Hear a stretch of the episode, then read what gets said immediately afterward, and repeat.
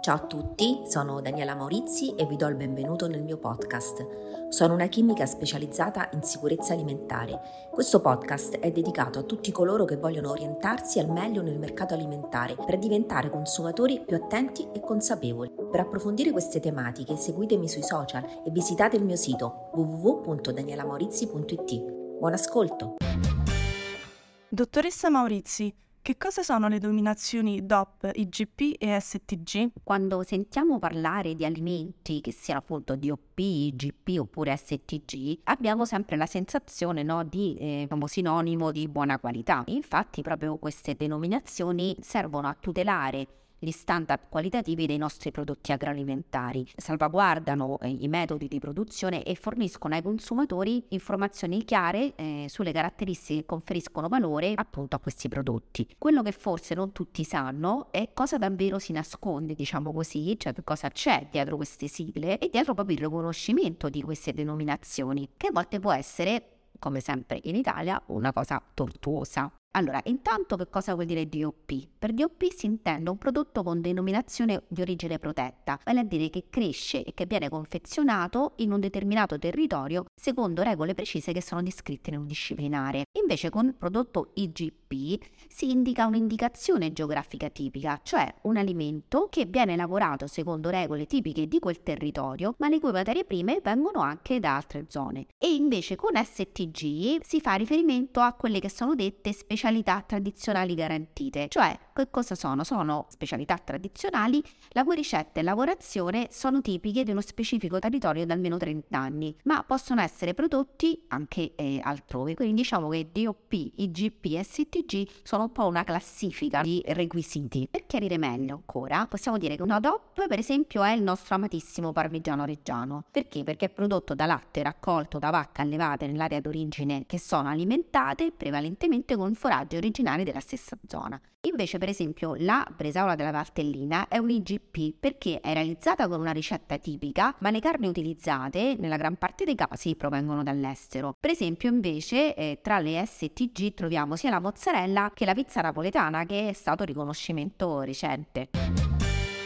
Come funziona il riconoscimento di queste denominazioni? L'iter di riconoscimento non è facile, può durare addirittura anni. Molti imprenditori vi dedicano gran parte delle proprie forze proprio perché l'effetto finale per le aziende e per il territorio è molto molto positivo, c'è un grandissimo, si dice adesso, boost. La legge a cui si fa riferimento è un regolamento dell'Unione Europea, che è il 1151 del 2012, sui regimi di qualità dei prodotti agricoli e alimentari. La normativa definisce poi in particolare allora, i soggetti che sono legittimati a presentare la domanda, che può essere un gruppo formato da produttori di un territorio delimitato, per esempio, che trattano il medesimo prodotto oggetto di richiesta. C'è scritto chiaramente come effettuare la domanda di riconoscimento, le caratteristiche del disciplinare che tale prodotto deve rispettare, per esempio il nome da proteggere, la descrizione del prodotto, dove ci sono comprese anche le materie prime, le principali caratteristiche fisiche, chimiche, microbiologiche e organolettiche. Ancora la definizione della zona geografica delimitata, gli elementi che dimostrano che il prodotto è originario nella zona geografica delimitata, la descrizione del metodo di ottenimento del prodotto e informazioni relative al confezionamento e poi gli elementi che stabiliscono il legame tra il prodotto e l'ambiente geografico, naturalmente il nome e l'indirizzo dell'organismo di controllo e qualsiasi regola specifica per l'etichettatura del prodotto in questione. Il disciplinare di produzione è forse l'aspetto più importante per la denominazione perché è proprio del suo rispetto che deriva un, un enorme patrimonio informativo. Pensate, l'Italia è il paese europeo con il maggior numero di prodotti agroalimentari a denominazione di origine e a indicazione geografica che sono stati riconosciuti dall'Unione Europea e ne abbiamo 838 denominazioni riconosciute.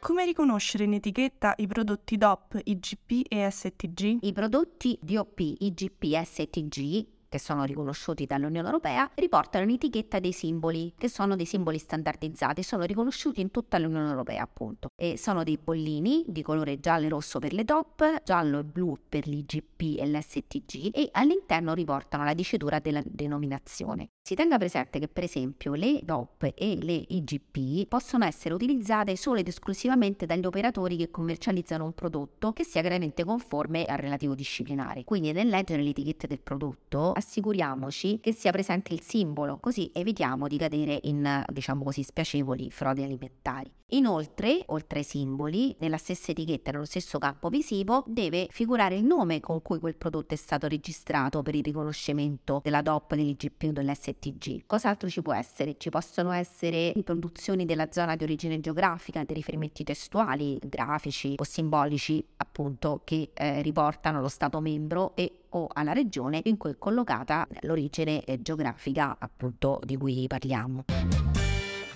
Vi ringrazio moltissimo di aver ascoltato anche questa puntata e noi ci sentiamo martedì prossimo con la tutela dei prodotti agroalimentari nei canali di e-commerce. Penso che anche voi come me comprerete attraverso il commercio elettronico. Ascoltate la prossima puntata per avere delle informazioni in più. Grazie, ciao!